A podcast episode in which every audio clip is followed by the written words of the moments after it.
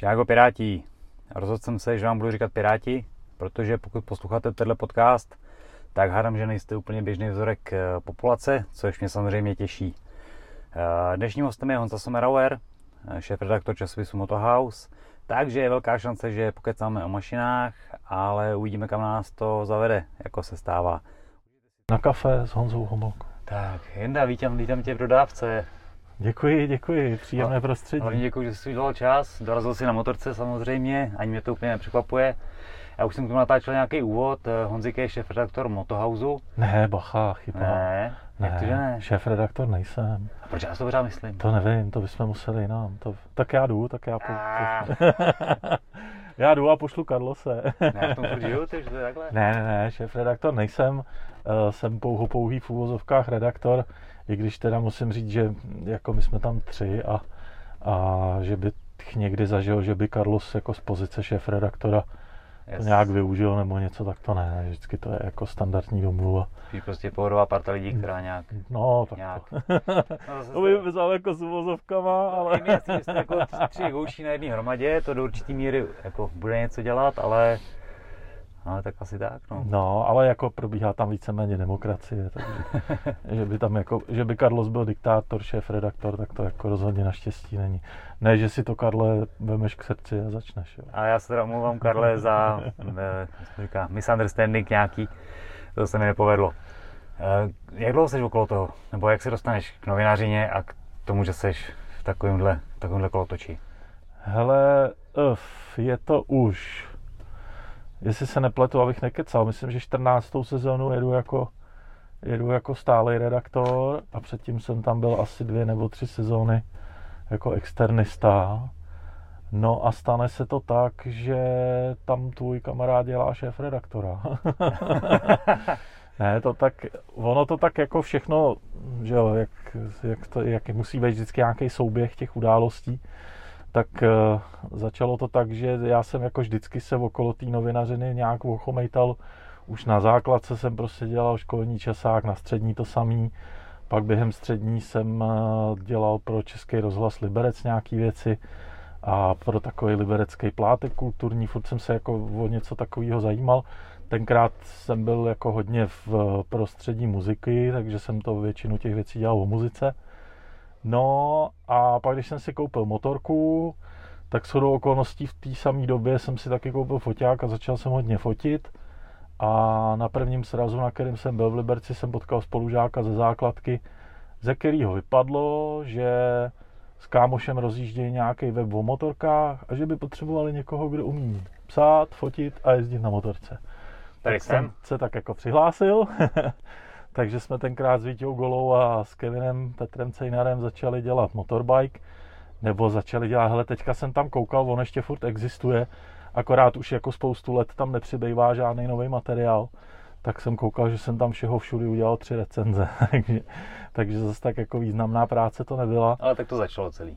Tak to začalo a vlastně o pár, jestli si myslím měsíců později vlastně další liberecký týpek eh, Petr Drnovský, známý jako Drn, eh, nastoupil do Motohouseu jakožto šéf-redaktor a dostal za úkol poskládat novou redakci, do který si právě přivzal toho Víťu, se kterým jsme dělali ten motorbike. No a pak už to bylo takový, jako že všichni jsou jedna parta, že jo, pak už jezdíš na ty akce, jezdíš na ty testovačky a tak, tak už se se všema znáš, takže pak už prostě v tom nějakým způsobem seš namočený.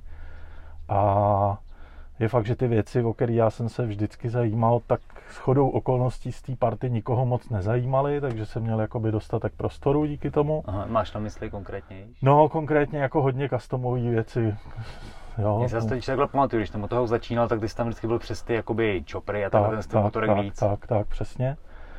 No a pak vlastně já jsem měl jako svoji normální práci, k tomu jsem občas jako do motohouseu něco udělal externě a pak s hodou okolností, když už mě ta práce docela dost štvala a chtěl jsem s tím seknout a hledal jsem něco jiného, tak přišli kluci s tím, že by chtěli jako Motohouse rozšířit, přidat podstatně víc stránek, přidat podstatně víc materiálů a že by chtěli jako rozšířit ten obzor, kterým to jde, protože ten Motohouse byl tenkrát hodně zaměřený na ty kolínkáře a výlísáře a, a jako pro člověka, který ho zajímají cestovní motorky a nebo tyhle ty stylovky a tak, tak tam moc věcí nebylo. Tak právě se jako přišlo s tím, že teda Somik je vhodný adept a přinese tam jako tyhle ty věci. Jo. Myslím, že toho oba dva dneska litujou, ale doufám, že zase ne tak úplně moc. A na čem teda jezdí Somik, když je, má blížky k customu a k cestovním? No, no tak přesně si odpověděl, že hele, my to máme tak hezky rozdělený, že opravdu v těch třech lidech, jak tam jsme, za prvý jsme teda každý jako úplně jiná bytost, jako lidsky, a za druhý máme rádi úplně jiný motorky. A díky tomu si myslím, že to je ten recept, díky tomu je ten motohouse, musím zaťukat, jako úspěšný tak dlouho, že se nám to tak hezky skládá, to, to OPEXSO. Takže na mě víceméně, nechci říct vybejvaj, ale prostě jako jsem zaměřený na všechny věci, na kterých se dá jako dál cestovat a zároveň na všechny věci, které se, jak to říct, který se jako tvář, tváří stylově. Jo, takže dřív to byly primárně čopry cruisery, později prostě do toho nastoupily všechny ty café racery, scramblery a, a podobné věci, které dneska hrajou v tom v té customové scéně jako prim. No. To, co jsi zmínil, že jste vlastně každý trošku jiný, mě to hrozně připomíná naší SKS arénu, kde jsme vlastně tři jakoby hlavní trenéři a můj taťka, který to manažersky nějak zastřešuje, ale my tři, kteří vedeme ty tréninky, jsme každý úplně, úplně jiný a fungujeme teď 17. rok, takový jako malý zázrak ve sportovním klubu, ale nějakým záhadným způsobem prostě to celý nějak maká. Jako já už leta říkám, že je zvláštní, že jsme se ještě nikdy nepoprali. Tak. Což u vás. Ne. Vy jste se určitě poprali, že jo? A vždycky v dobrým, vždycky v dobrým.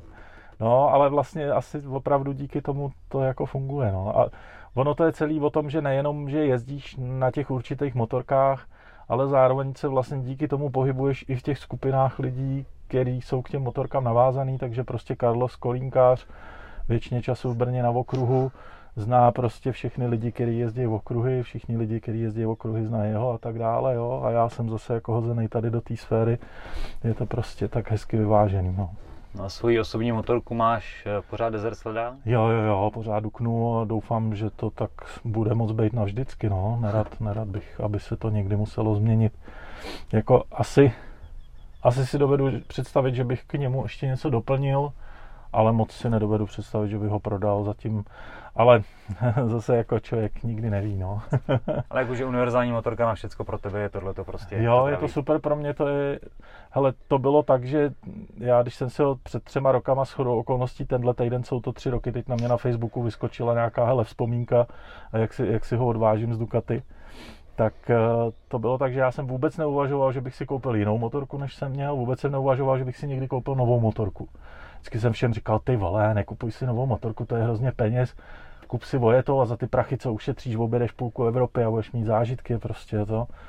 No a pak jsem byl toho roku na testování někdy, myslím si, že to bylo v únoru, ve Španělsku na tom desert sledu a v momentě, kdy jsem se rozjel a ujel jsem na něm asi 300 metrů, tak jsem věděl, že si ho musím koupit prostě že jestli to neudělám, tak budu jako hrozně nešťastný člověk.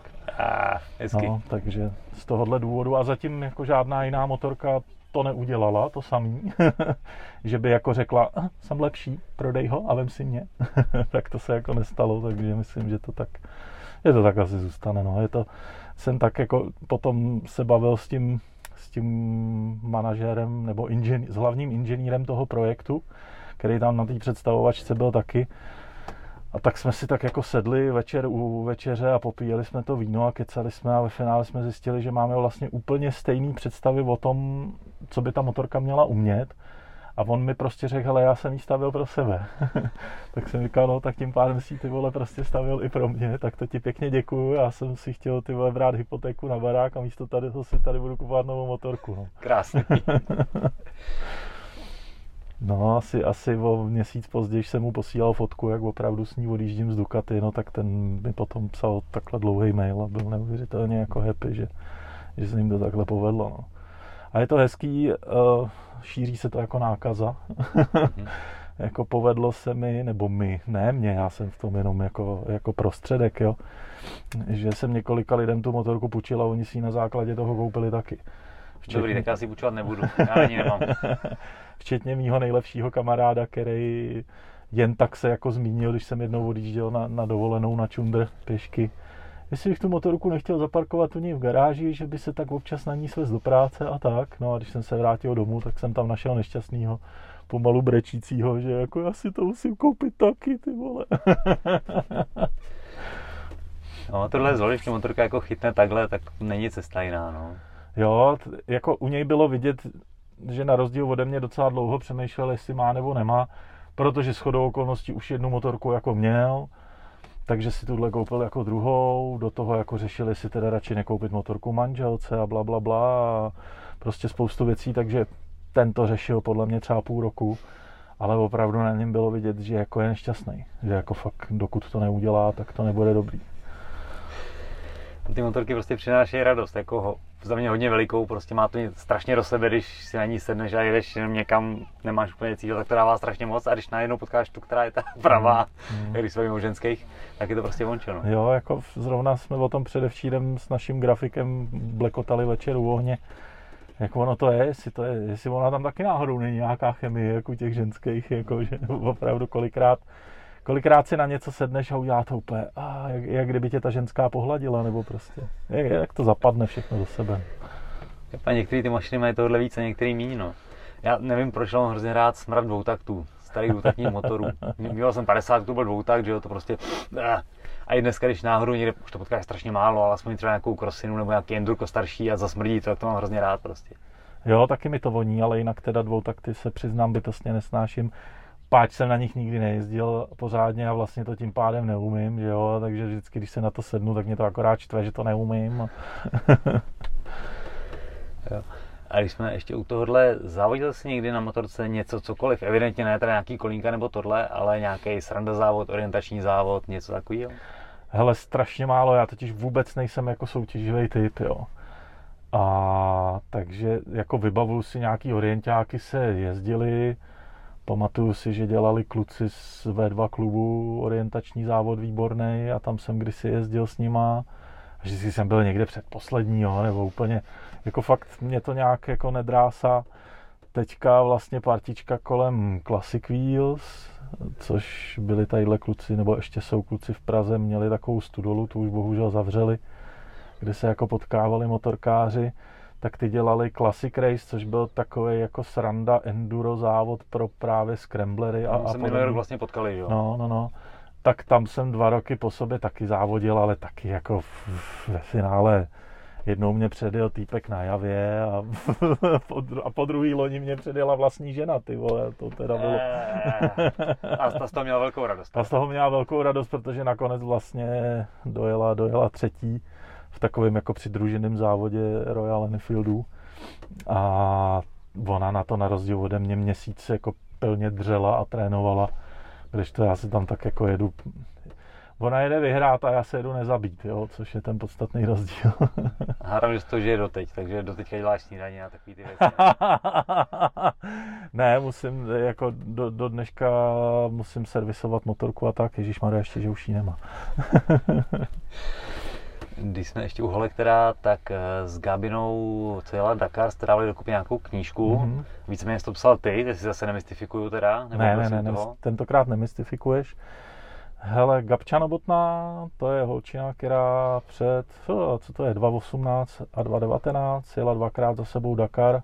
Já teda ještě přeruším, eh, Gabina ji znám kdysi dávno z tajského boxu, ona trénovala u kamaráda, Aha.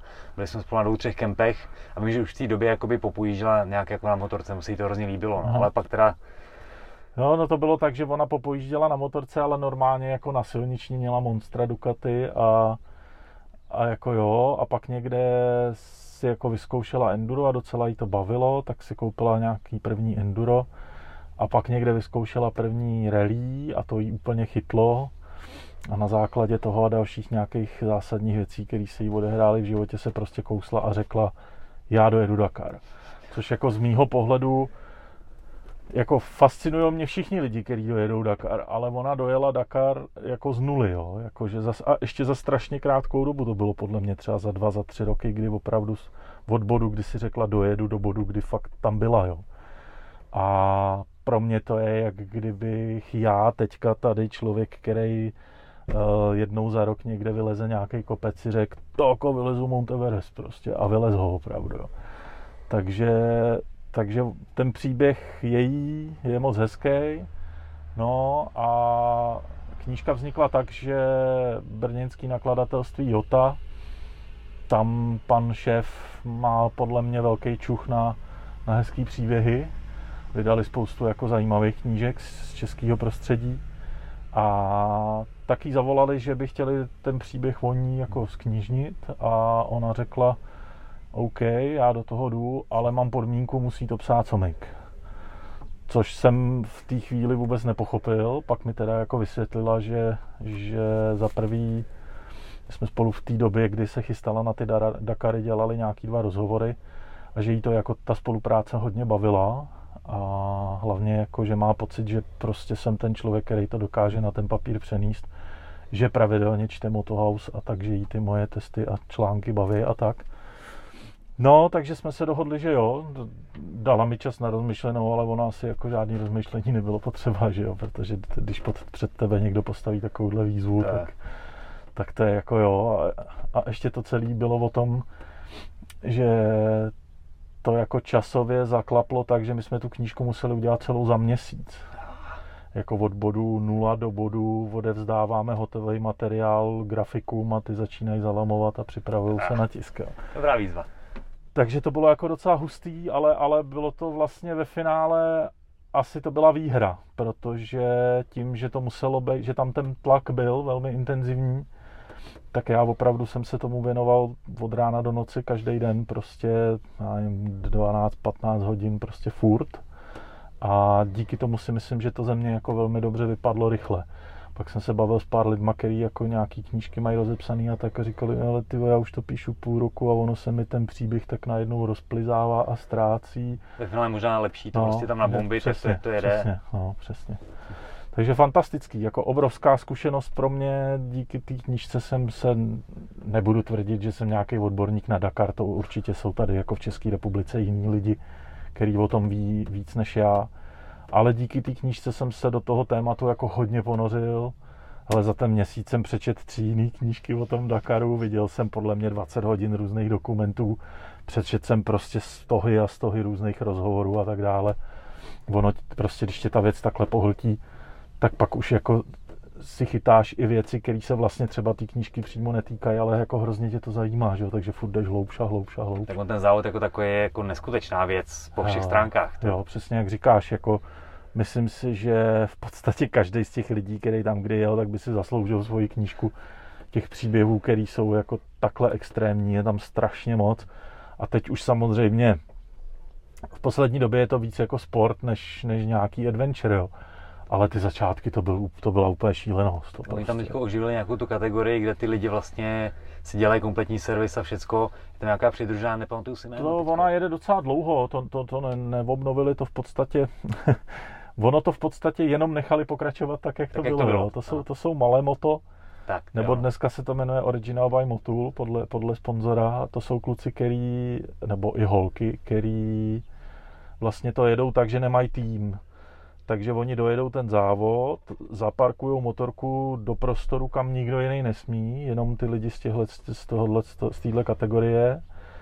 A to znamená, že si musí ještě tu motorku odservisovat a pak teprve jdou spát, jo. což v reálu s chodou okolností jeden z lidí, který má poměrně významnou roli v tom gábině příběhu a tím pádem i v té knížce, tak je Honza Veselej, s chodou okolností Liberečák, takže takže během přípravy té knížky jsme spolu byli poměrně dost ve spojení a on tohle to malé moto jezdí. A to jsou fakt šílenci, jako za mě. Chápu, proč to dělají. Věřím tomu, že to má jako to, že oni si hrábnou na nějaký dno fyzický i psychický, takže to má nějaký jako mentální význam pro ně, ale je to fakt šílený. Jo, jako prostě normální člověk, když ujede na motorce za den po silnici řekněme třeba 600 kilometrů, tak už je to jako dost. Už je to vidět, určitě. Už jsi jako unavený, je to jako dost. Ujet 600 kilometrů v terénu je pro mě absolutně nemyslitelný. A ujet 600 kilometrů v terénu, přijet do bivaku, do dvou do rána servisovat motorku, pak si jít na 4 hodiny lehnout a pak vstát a jet tohleto 10 dní za sebou, tak to je podle to jsou fakt šílenci to prostě. Jiný vesmír. no. No, ale jako neuvěřitelně zajímavý. Ale lákalo by tě někdy se tam podívat třeba pozici novináře na Dakar? Hele, měl jsem to dlouhou dobu jako sen a přiznám se, že během, tý, během toho psaní té knížky se trošku jako rozplynul. Já jsem si říkal, hele, ono, vejt tam i jako novinář vlastně, no takhle, spíš jsem přišel na to, že být tam jako novinář asi není moc velký zážitek. Tak, protože tam to je celý o tom, že vlastně ráno brzo vstaneš, aby si teda nějakým způsobem měl nějaký informace od toho týmu, aby si s nima byl. Pak sedneš do auta a jedeš vlastně celý den, sedíš v autě, maximálně se ti povede, že třeba jednou za den dojedeš na nějaký místo, kde se ta silnice kříží s tím závodem. Uděláš nějaký záběr? Nebo Uděláš tak. nějaký záběr, jo, a pak zase jako sedíš dál v autě a ještě jako během toho sezení v autě upravuješ fotky a tak dále mluvil jsem s pár klukama, co tam byli jako novináři a asi to je opravdu jako záhul. Jo, bez pochyby to bude zážitek, ale tak mi tak vlastně, jak jsem ty věci čet, přišlo, Napůl že, ne, knížky, že ne zas až tak zásadní, že bych to jako potřeboval zažít. Možná spíš bych se tam chtěl podívat jako divák. Jo, protože tam v ten moment vlastně nemáš vůbec žádný povinnosti, žádný vazby a můžeš si tam dělat, co chceš a pokud jako máš dostatečný, zařízený dostatečný servis, a jsi schopný se dostat na nějaký místa, kde ten závod vidíš, tak pak si myslím, že to bude jako moc hezký. No. Samozřejmě zase jsi připravený o to, že se jako nedostaneš do toho bivaku a nezažíváš to tam s nima, ale no, asi, asi bych to viděl jako divák. No.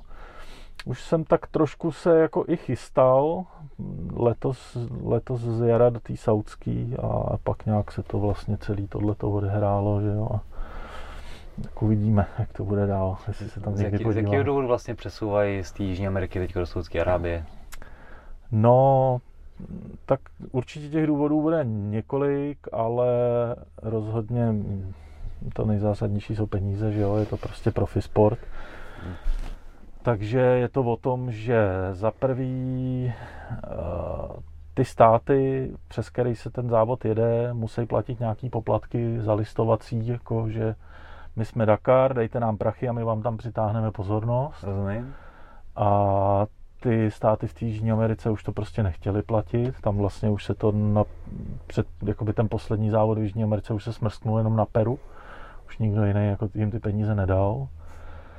A naopak ta saudská teďka poměrně dost jako do toho motorsportu šlape, že jo, natáhli tam Formule 1 a takže pro ně ten Dakar asi je zajímavý, no, takže prostě na pět let to podepsali. Eh, z pohledu závodníků, z pohledu závodníků je to asi trošku smutný, protože ta Jižní Amerika byla taková, že ty lidi byli jako velmi otevřený tomu závodu a hodně je to zajímalo, co prostě vyprávěli, tak jako když se přijíždělo v Peru do Limy, tak prostě tam jako několik desítek kilometrů před, eh, před cílem stáli prostě lidi podél silnic a byli jich tam sta tisíce. A jako při těch hlavních ceremoniálech to bylo vidět, že jsou prostě narvaný náměstí a tak dále. Teďka v té saudské to bylo takový smutný. Tam jako když byl ten startovní ceremoniál, tak tam pod tím pódiem stálo tak tak 200 lidí, z čehož bylo vidět, že tak 150 jako patří k těm týmům a tak. Je velký že, že je to jako moc nezajímá no, zatím. Ale samozřejmě otázka, jak se to bude vyvíjet postupem času. No. Měl bys nějaký jiný takovýhle, když jsme se bavili o tom, že bys tam byl jako novinář, tak novinářský sen okolo motorek, který by tě lákal? Hm. Jo, určitě jo, ale já to mám jako hodně navázaný na motorky a mám to navázaný na lidi tak musím říct, že u lidí, ne, že bych si všechno splnil, ale splnil jsem si hodně, protože už bylo takový jedno, jedno období v Motohausu, kdy už mi to začalo No, asi musím říct, že mi to jako zevšednilo ta práce, že už se to vlastně stalo stereotypem. Ono, ono ta práce jako vůbec není stereotypní. To vůbec nemá žádný řád, jo, ale ale i to se vlastně postupem času pro tebe jako člověka stane stereotypem.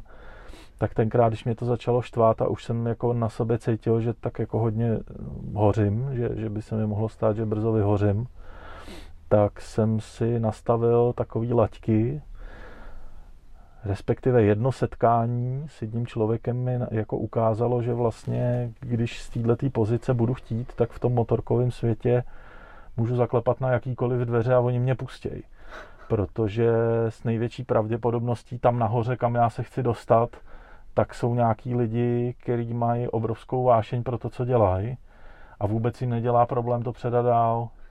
A je vlastně úplně jedno, jestli to je jako profi závodník, nebo jestli to je někdo, kdo vyrábí motorky jo, a tak dále.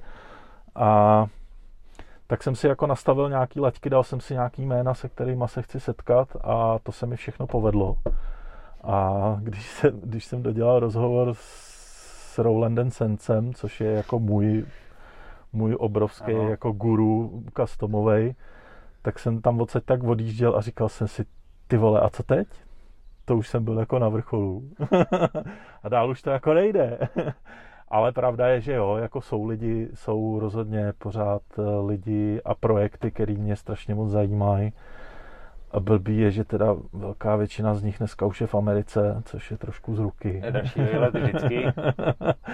Některý z nich už bohužel jako poumírali ty projekty, takže to jsem nestihl, takže na některých motorkách už se asi nesvezu.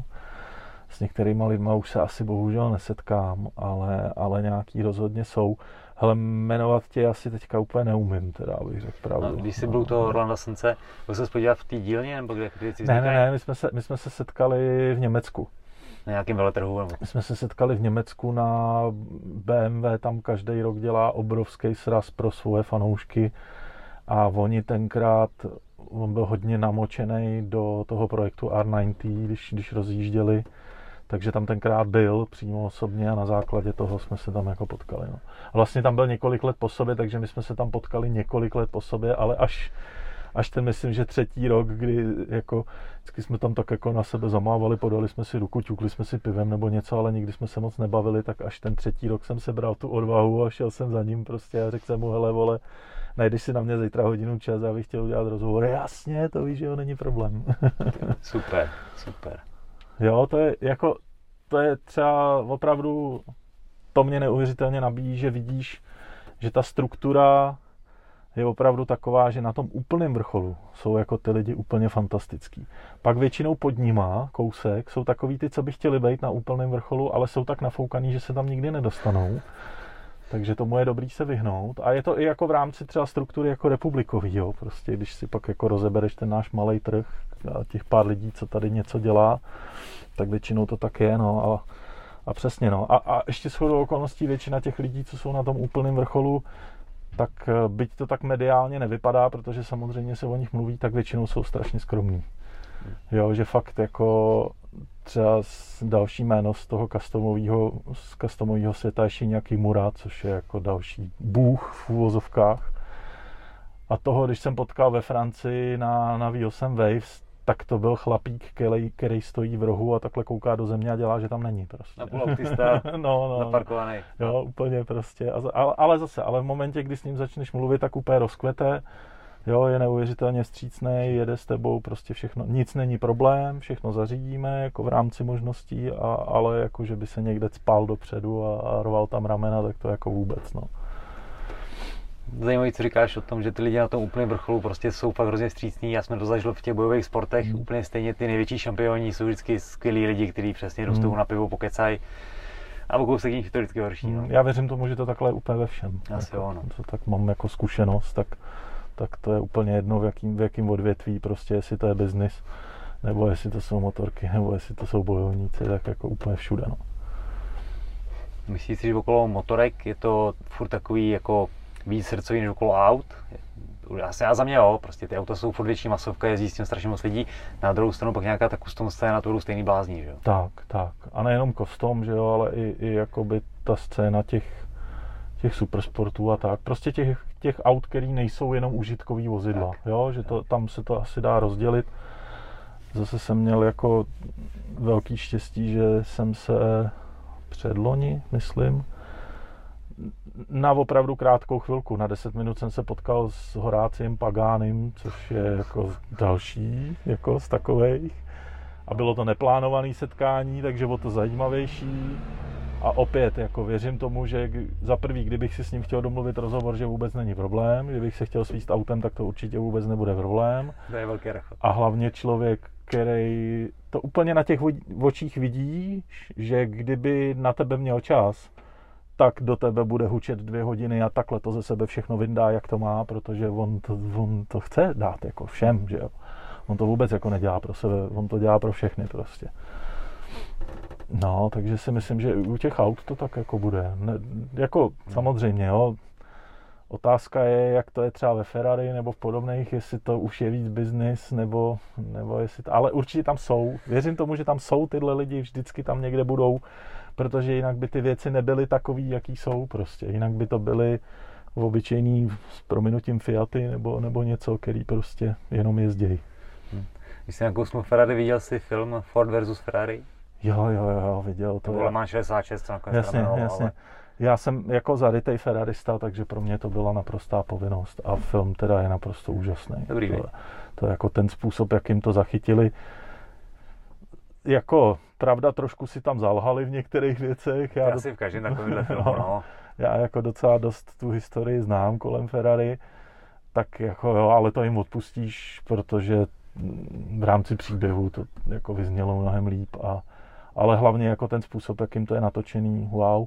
Trošku jsem si pak říkal, že mě vlastně mrzí, že že znám jenom jeden film kolem motorek, který je tomu takový jako podobný, hmm. Což je v zajetí rychlosti, že jo, s Hopkinsem. Je výborný. A jinak prostě v těch motorkách takovýchhle filmů jako není, no. Asi ne. A dovedu si představit, že, a zase se třeba vrátím zpátky k tomu Dakaru, dovedu si představit, že kdyby podobným způsobem někdo jako zdokumentoval něco z Dakaru, příběh Gabči Novotný, prostě, hele, klidně to přepíši do scénáře. ne, ale jako bez srandy opravdu, jo, jako dovedu si představit, že ten, to rytí hubou v tom písku by to tam vlastně dostalo taky. To, že by to ty lidi přilepilo na, ty, na to plátno a jenom by dělali, jo. Tam chce, no, aby to byl film, musí být nějaký ten wow příběh, ale těch no, je tam no, mraky no, na tom no, Dakaru prostě. Přesně. Jenom to by někdo vytáhl a řekl, tenhle ten uděláme. Přesně, přesně, no. A, a jako překvapuje mě to, že zrovna třeba u toho Dakaru, ale i MotoGP a tak dále, jo, prostě. Jako jo, jsou, jako jsou různý dokumenty samozřejmě to jo, ale jako film, jako velkofilm hmm. prostě s tímhle tématem.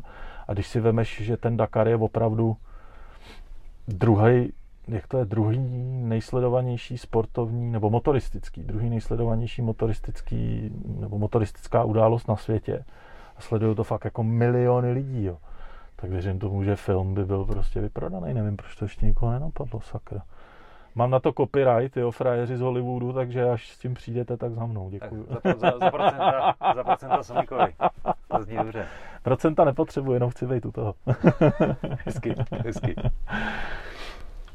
Teď jsi přijel na uh, Moto Guzzi, uh, jak se tak jmenuje? V85 V85, jak už retro enduro, dejme tomu. S tím jsi dal Dakar? Ne, vůbec, v žádném případě. Nebo takhle. Uh, jo, ale já ne.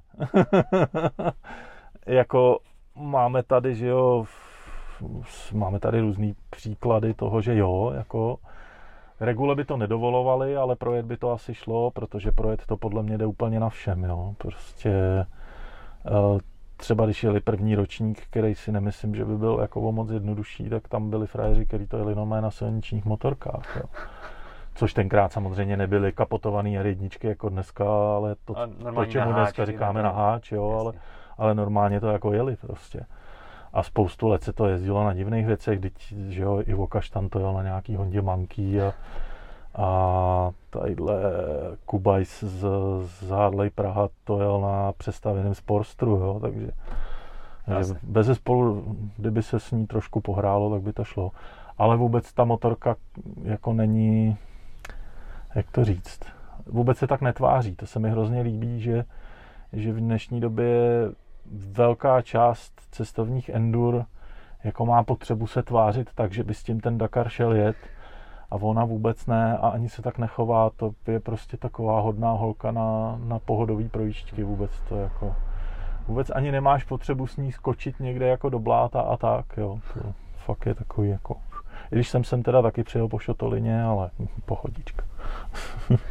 No dá se jít na čemkoliv. Marek Slobodník určitě tušíš, Jasně. bláze na pioníru, který Jasně. byl snad úplně všude už. Jasně a pak máme toho, te, teď mi vypadlo jméno, borec, co byl na, na R1 celou planetu. Jo. Siak Lukasen. Děkuji, ano, přesně tak.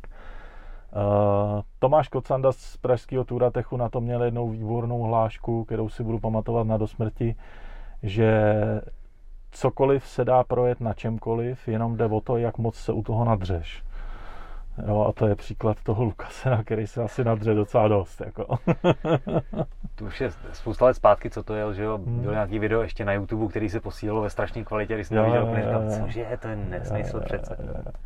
No a jezdí furt, jezdí furt a, a jezdí furt na, tý, na tom nesmyslu. Jako. Vymýšlel nějakou cestu na severní pol na tom nebo něco takového? No, jo, jo, Nevím, jestli to dopadlo, nebo jestli už jel. Myslím, že ne ještě, ale že na tom ještě dělali, no. No, no, tak jo, proč ne, no. Já tohle hrozně fandím, to jsou prostě pecka nápady. Lidi jsou, jsou šílený, lidi ale... jsou dostatečně šílený, zaplať pán Bůh a zaplať pán Bůh, žijeme v době, kdy, kdy ta šílenost z nich může tryskat ven a pak si máme o čem povídat a o čem číst, no. A do budoucna elektromotorky a takovéhle věci, co ty na to? No, uh, jako jsem takový rozpolcený v tom. Já jsem teda rozpolcený ve, ve spoustě věcí, ale zrovna u tohohle poměrně výrazně.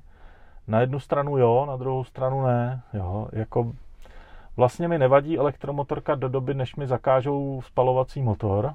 Souhlasím, podepíšu. Jo, a asi si i dovedu představit jako elektromotorku mít nějak, v nějakém setupu. Jo. Dovedu si třeba představit, že pokud vývoj eh, baterií půjde dopředu nějak výraznější a budou schopní mi postavit endurko, se kterým pojedu na celý odpoledne do lesa a ono se to nevybije, tak jako to chci, protože třeba v tom lese mě ten spalovací motor trochu vnitřně vadí, mám s tím trošku jako problém, že tam nemám co dělat, takže tam ani moc nejezdím prostě, spíš se jako honím někde po loukách a tak. A, a, v, a na té elektrické motorce najednou ten pocit nemám. Je to úplně OK. Já jsem jako narazil na Suron, co to jmenuje. Aha, takový jako... Výtečná ele, záležitost. Jo, jel, jel jsem na tam. jo, měli jsme to no, Jaký to je? Hele, je to děsná sranda, ale je to teda maličký, to je takový hmm. opravdu, to je jako větší BMX, takový. Je to určitě jako horský kolo, který tak, jako... takový sjezďák, no, no, no, jakoby v uvozovkách. Trošku jsem na to koukal jako pohrdavě ze začátku, díky, právě díky těm baterkám, protože ta baterka vydrží cca hodinu, jo. což není moc, ale na druhou, na druhou stranu neznám moc lidí, kteří by byli schopni na tom tu hodinu vydržet, protože ono je to, pokud opravdu s tím jako, ne, že s tím jedeš někde po cestě, nebo, tak to je jako nuda, ale pokud s tím opravdu děláš to, na co je to stavěný, tak za půl hodiny úplně vyflusaný. Jo. Takže... Takže jako věc na zábavu, prostě jo, jenom začal se zablbnout, je, jo, to, je jo, to OK. bezvadný, opravdu jako velká sranda. A přesně takhle si jako dovedu to endurko představit, jo, že prostě si s tím budu jako vrkat po lese a, a že vlastně nebudu mít ten pocit, že něčemu nebo někomu ubližuju.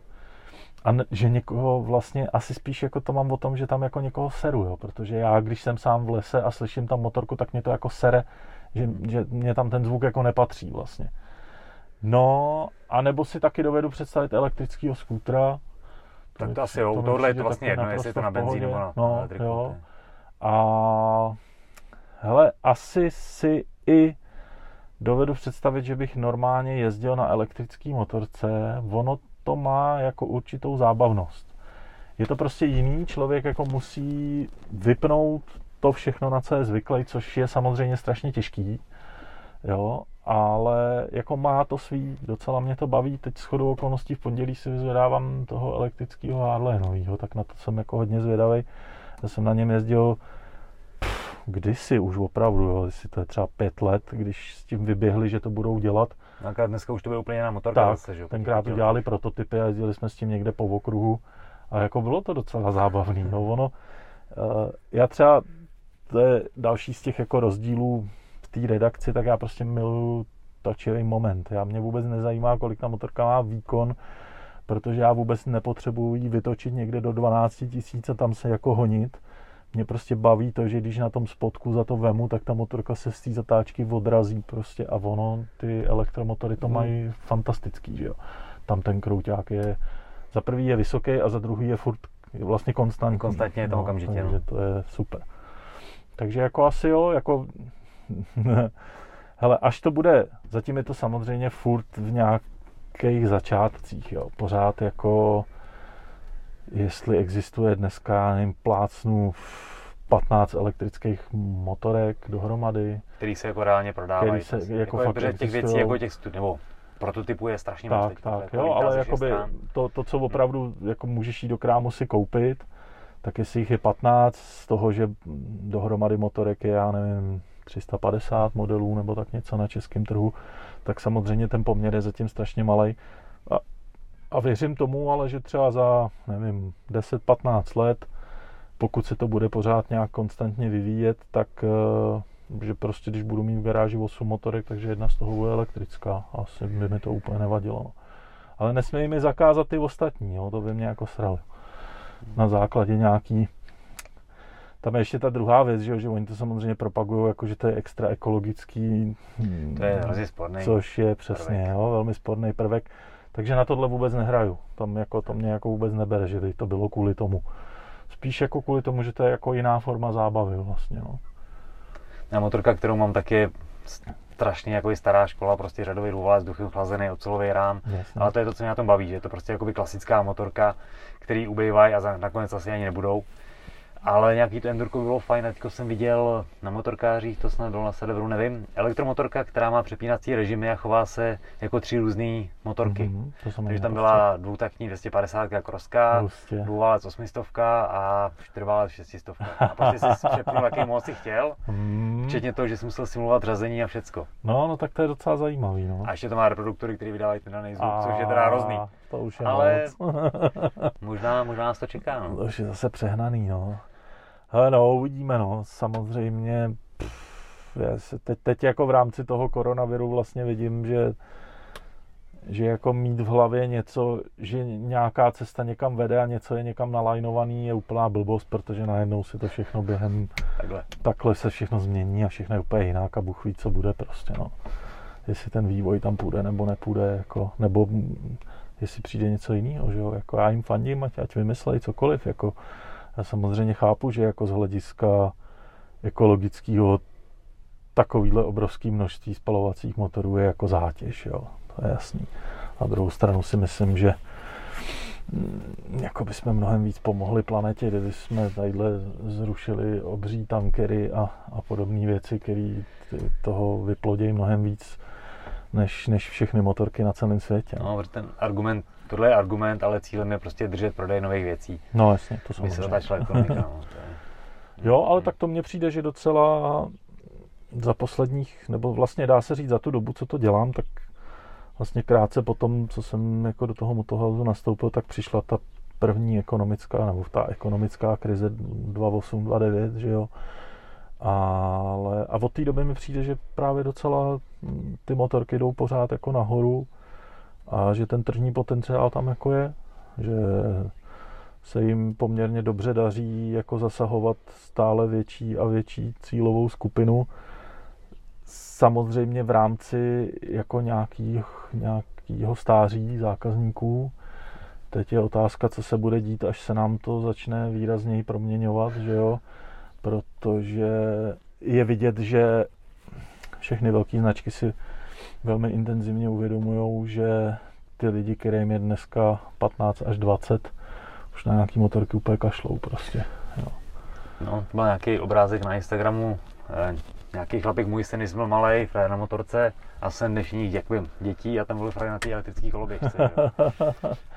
no, ale jako jo, a spěje to k tomu, že jo, tak eh, krásným příkladem je prostě nejklasičtější, nejkonzervativnější Harley Davidson, který... Bude jeden z prvních velkých výrobců s elektrickou tak, motorkou. který do té elektriky jde a jde do ní tak, že oni jako neudělají jednu motorku, ale během velmi krátké doby toho udělají mnohem víc, včetně takových, mají tam jako v prototypech něco takového, jako je ten Suron, takový prostě větší kolo s elektrickým motorem, No, protože tam to je, no, protože jako jestli na něco dneska tyhle ty mladý lidi nachytáš, tak je to ten potenciál toho adrenalinu nějakýho. Takže ty extrémní sporty jakoby tak, táhnou tak. nějakým způsobem. Což jako v klasických možná... motorkách oni nevidějí, že jo, takže, takže jo, jako na jednu stranu je to vlastně šílený, jo, říkáš si ty vole Harley Davidson, prostě tady oni, já nevím kolik, 117 let, vole, prostě propagují tu nejklasičtější záležitost a najednou rozjedou takovýhle bomby,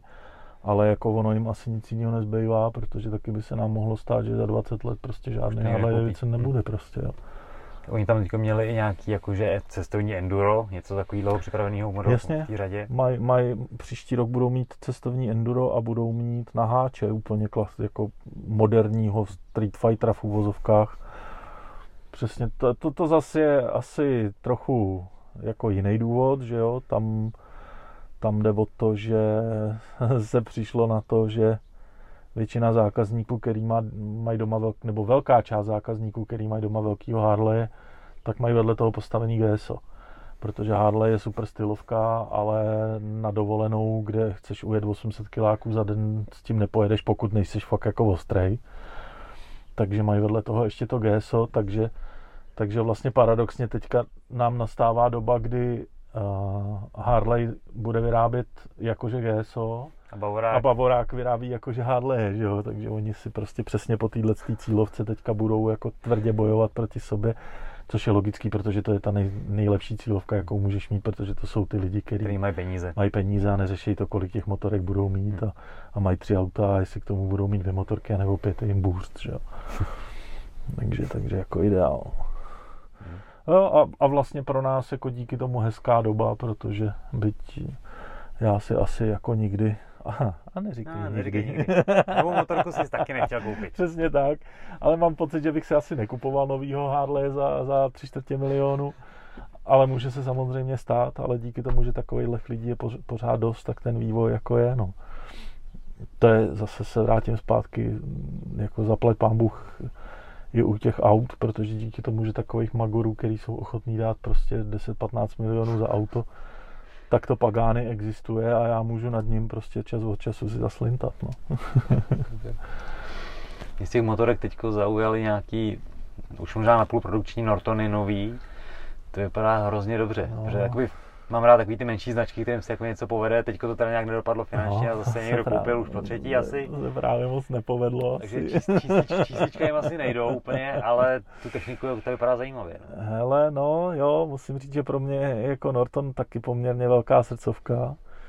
A dost jako jsem jim fandil, nebo ještě jim fandím, ale teď teda to, co se tam odehrálo, že se přišlo na to, že, že pan Garner trošku jako fixloval a, a trošku jako neplatil daně a trošku jako vojebával svoje uh, ty partnery a tak podobně.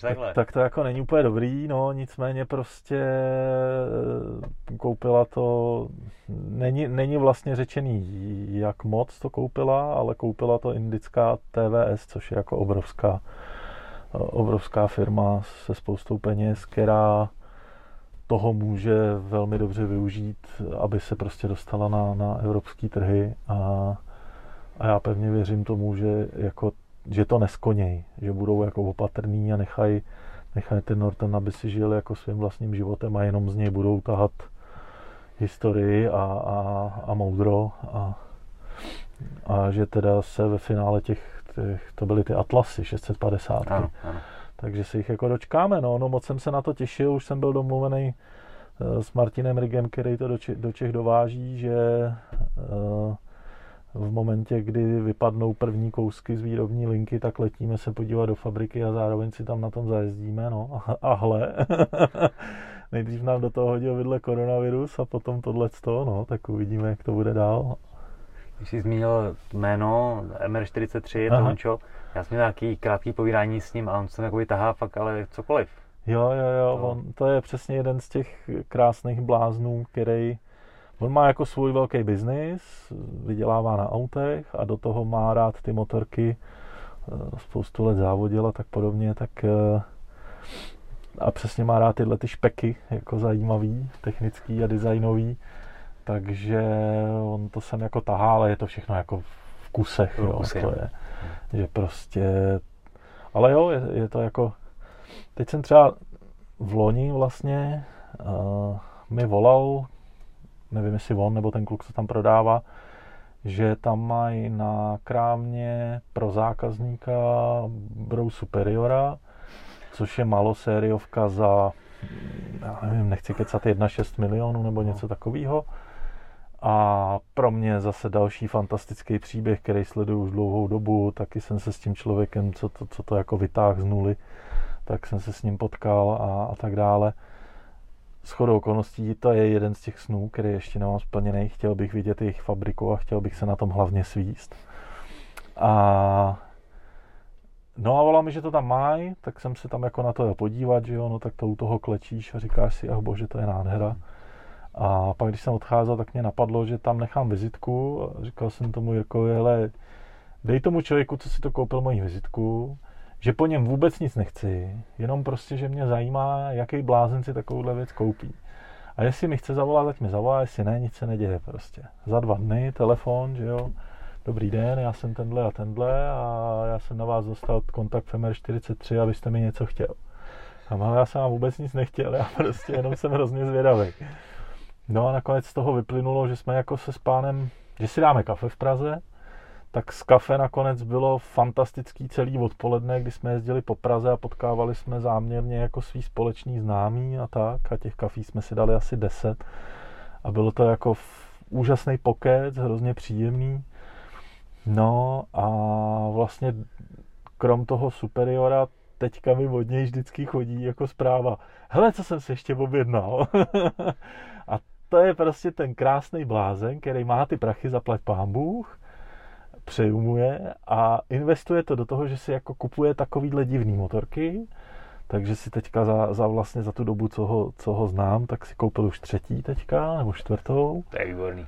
A, a je právě skvělý, že jako existuje i ten Rigo, Martin, který mu ty věci jako sežene a vlastně asi ho trochu do toho i natlačí, že jo, nebo natlačí. Prostě roz, rozmíchávají tu vzájemnou vášeň, že jo, Martin mu řekne, hele, ty jo, tak ty jsi objednal tady viruse, hele, a to já vím, že ještě existuje tadyhle Bimota, která je vlastně taková podobná, oni jsou taky segry, pojď, hele, seženem jí někde, jo. Zaplať pámbu za takovýhle lidi, no, jako.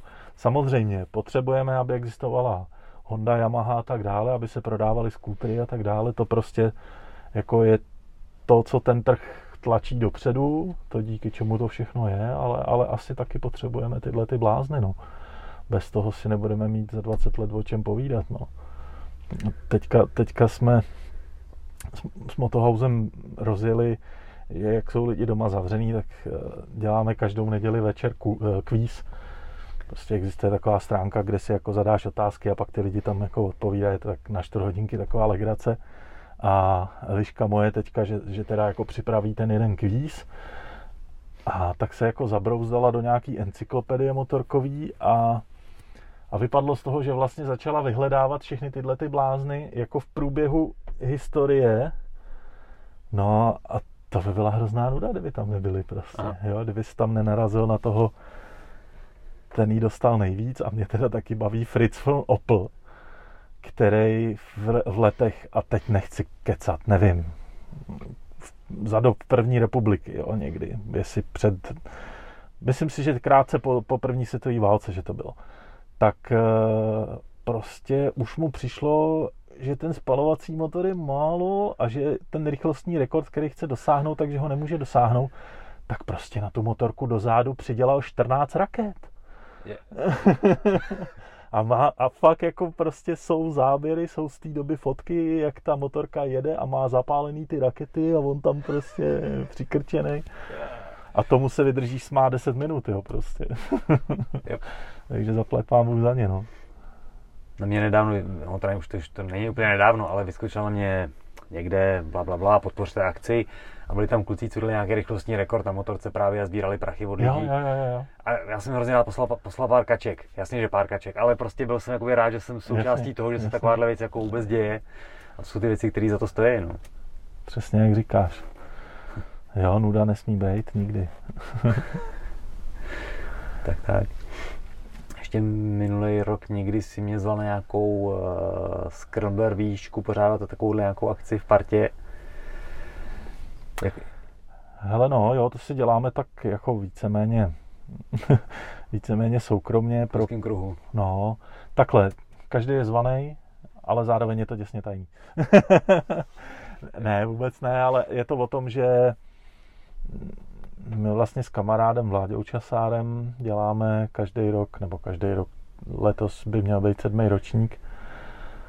Museli jsme kvůli koronaviru zrušit klasický konec května, přesunuli jsme to na září, tak snad to půjde, tak děláme motorkářský festival Moto Emotion, což už je taková věcí, větší akcička, řekněme tisíc lidí.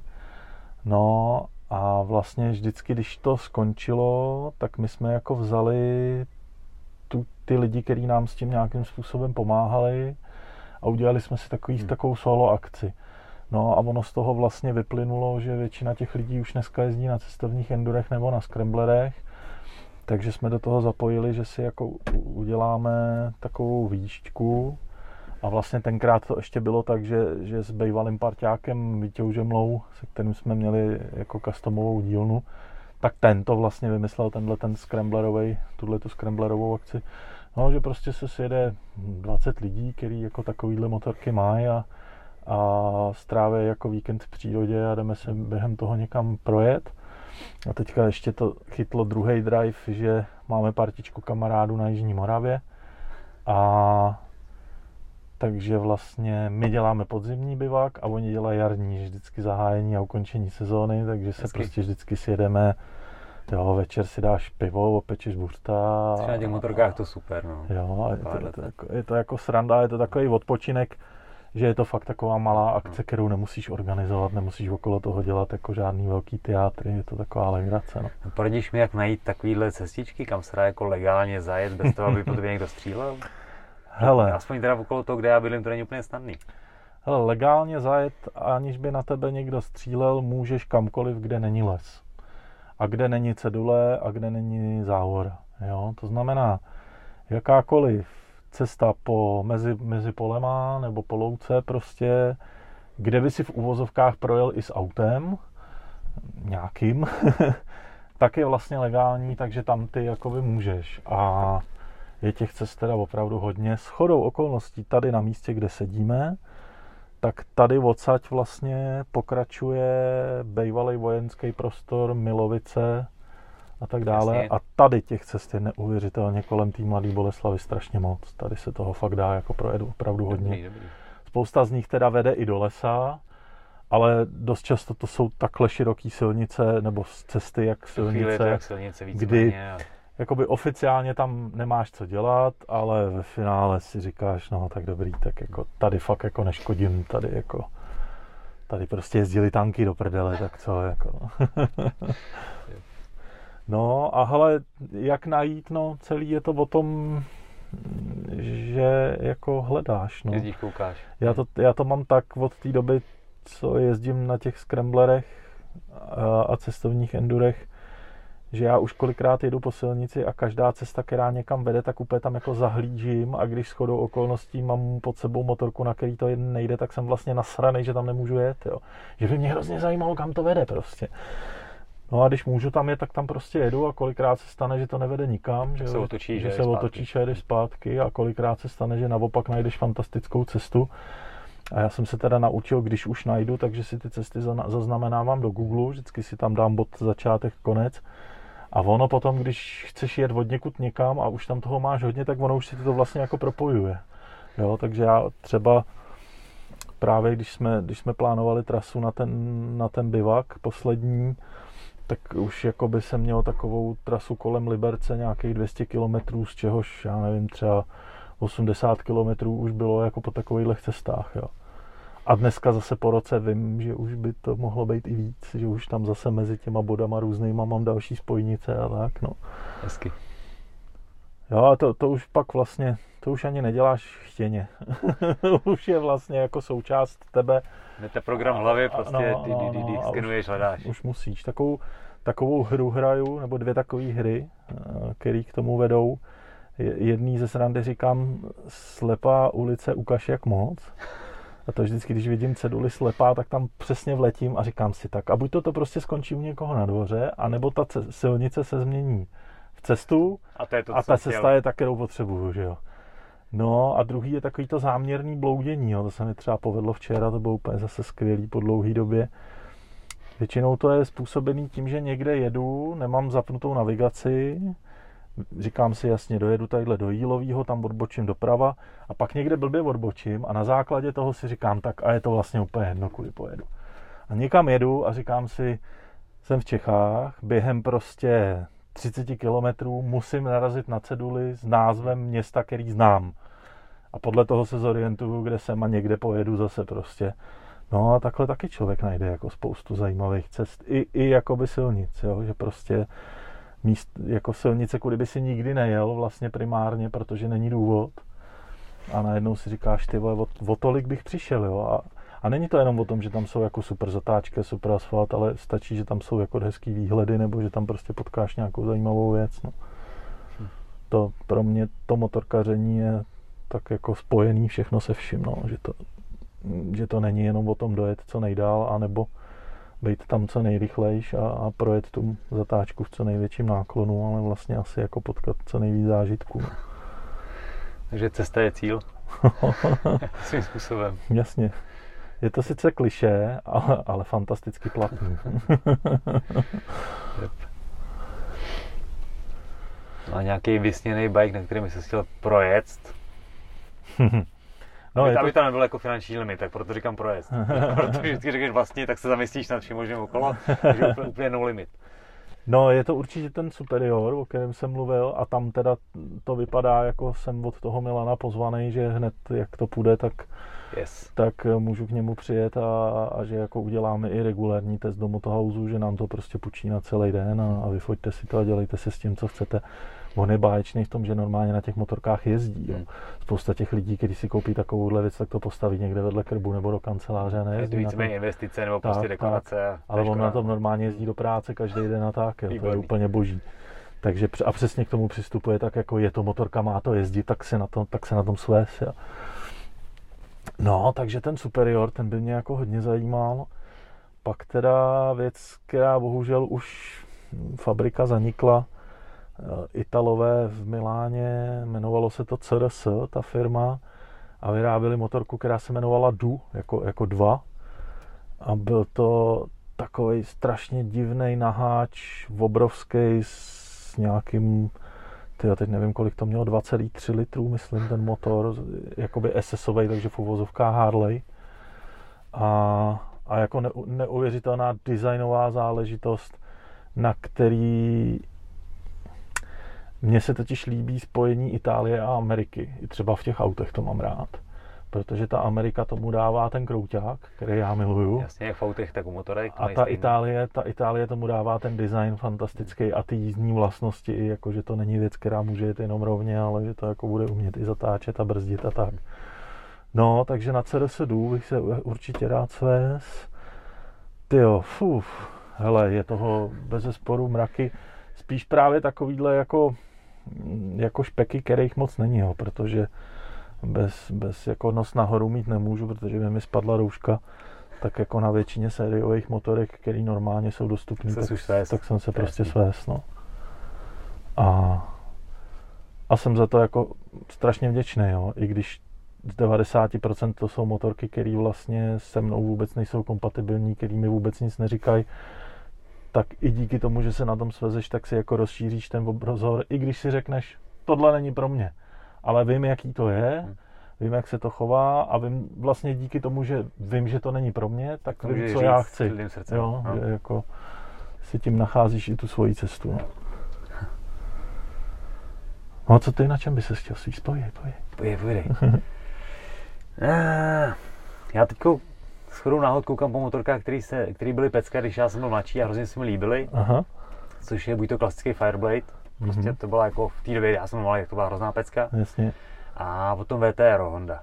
Já mm-hmm. jsem mýval Dukatku, protože ty úvalec mám taky rád Jasně. právě ten zátak a to VTR je takový hrozně jako A VTR jako SPčko? SPčko, SPčko no. Jo, jo, jo. Jednička, dvojka, whatever, ale prostě jak to byla motorka vyrobená v podstatě proto, aby kontrolovali Ducati, tak je strašně zajímavá pro mě. No. Strašný peklo, jednou jsem na tom jel a bylo to fakt zlý. No, je hrozný. Za prvý zlý a za druhý strašně tvrdý. Úplně jako neuvěřitelně. Ale věřím tomu, že jako člověk, který umí na tom jezdit, takže by si to jako dal.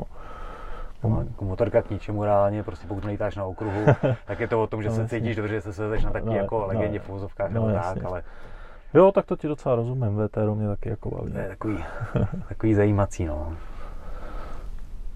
Hm. Jo, mám, mám, mám, mám v bandě kamaráda, který má to F, tu, hmm. tu silničnější verzi a je to jako super s ním někde jet, protože ten zvuk je nádherný prostě. To si jako opravdu užíváš. No a tatík má doma v garáži CBX 6 válcový, na kterém já jsem se ještě nesvez. Ale letos už to vytáhnu, protože to je taky jako takový strašný nesmysl, co tenkrát vyrobili.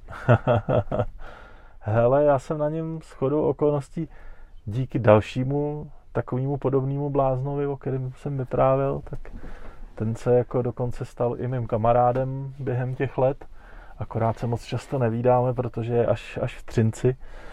Tak ten taky jako se dal do, do kupování takových neobvyklých věcí, ale spíš jako ne nových, ale právě těchhle z těch Youngtimerů. Přesně jako kupuje ty motorky, který mýval tenkrát na plagátě. Tak to CBX má taky a nechal mě na něm loni nebo předloni? Loni, loni na jaře mě na něm nechal svíst mě to hrozně překvapilo, jak to je jako kultivovaný. Že jsem si říkal, jako to je normálně motorka, na který si dovedu představit jezdit každý den. Víš, jako že jsem čekal, že to bude hrozně divný. A ono to vlastně, jako samozřejmě, šest válců na motorce je divný, fantastický zvuk a super zá, zátah, ale že vlastně jako to chování té motorky že kdyby mě jako v uvozovkách někdo zavázal oči a řekl, jedeš na nějakým velkým čtyřválci, tak bych mu to asi věřil. A na základě toho jsem si říkal, jo, hele, to je normální motorka, se kterou bych jel na dovolenou a všude, jako vůbec to nebylo zase až tak vlastně zvláštní, jak jsem si jako původně představoval. No. S chodou okolností taky jsme v ten den jezdili na Suzuki RE5 Rotary, což je taky velmi zvláštní záležitost s vanklovým motorem. No a ta oproti tomu, jako to porovnání bylo to úplně nebe a dudy. Ta, ta Rotary to je fakt jako strašně divná věc, Všecko, strašně divně, hrozně divně se to chová, prostě vůbec jako to nemá nic společného s moderní motorkou. A oproti tomu ta Honda byla jako úplně pohoda normálka, jako. Takže to se máš na co těšit, jako jo, fakt je to krásný. Ten. A ten zvuk je boží. No, on je to ještě nějaký laďák a s vody dělaný, tak už to vůbec tím letím a to je, to je moc hezký, no. Juchu. Juchu. to vidíš, to se ani nevěděl, že tvůj táta jezdí na motorkách, jo? tak jako všude, já ho vlastně osobně neznám, jenom ho furt vždycky někde zahlídnu, jako že něco komentuje nebo tak. To, na to. A on komentuje hodně, ale... A fa, jako přijde mi divný, s kolika mýma známýma se zná. tak právě jsem si říkal, jestli on náhodou nejezdí na motorce. Jo, jo. Aha, tak jezdí, no. pár let, pár, už to je deset let třeba, ale dostal skvělý nápad, že pojede na motorce do Číny. Sám.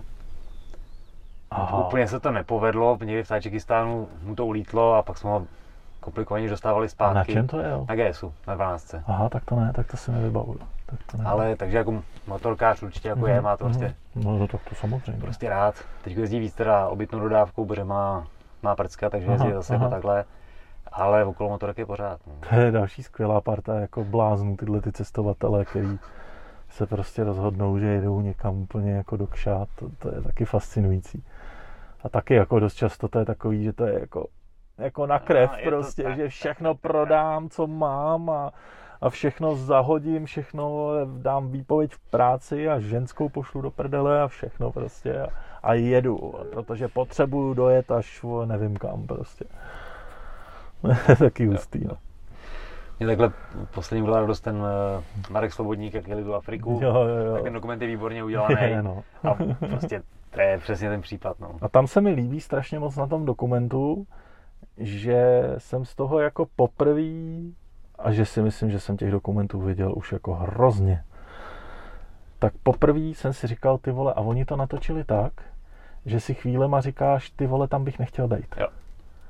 Jo, většinou to je udělaný tak, že od začátku do konce toho dokumentu vlastně jim jako závidíš a říkáš si, wow, to muselo být úžasný. A tady najednou opravdu to nastavili tu realitu tak na ostro, že si říkáš, ty hoši, na konci úplně na nich vidíš, jak toho mají opravdu plný kecky a věřím tomu, že jako tam uvažovali, jestli vůbec jim to za to stálo. Samozřejmě, když se pak vrátíš domů, hodíš se do pohody. Pak je vždycky dobrý, to je. Tak pak už jako ti to za to stálo, jo. Ale tam na místě bylo vidět, že jako toho mají fakt dost, no. Tak to, to mě na tom jako hodně bavilo, no to je taky, co to je za nápad, ty Prostě. On musí jako hrozně očistit na tomhle, jako jenom tu vzdálenost, kdyby si jel furt rovně, Jasně. tak je strašné. A oni tam vymýšlejí nesmysly do toho. Já bych na tom nechtěl jít ani z Liberce do Benátek, co jsem měl dneska, tyjo, to je prostě šílený. Tak, tak. A on Marek taky není zrovna nejdrobnější kluk, jako, že, by, jako, že by vážil 50 kg, že jo, že by se na to hezky naskládal na toho fichtla. Tak to jako ne, no. No, tak zaplať pán Bůh. za každýho blázna. Tak.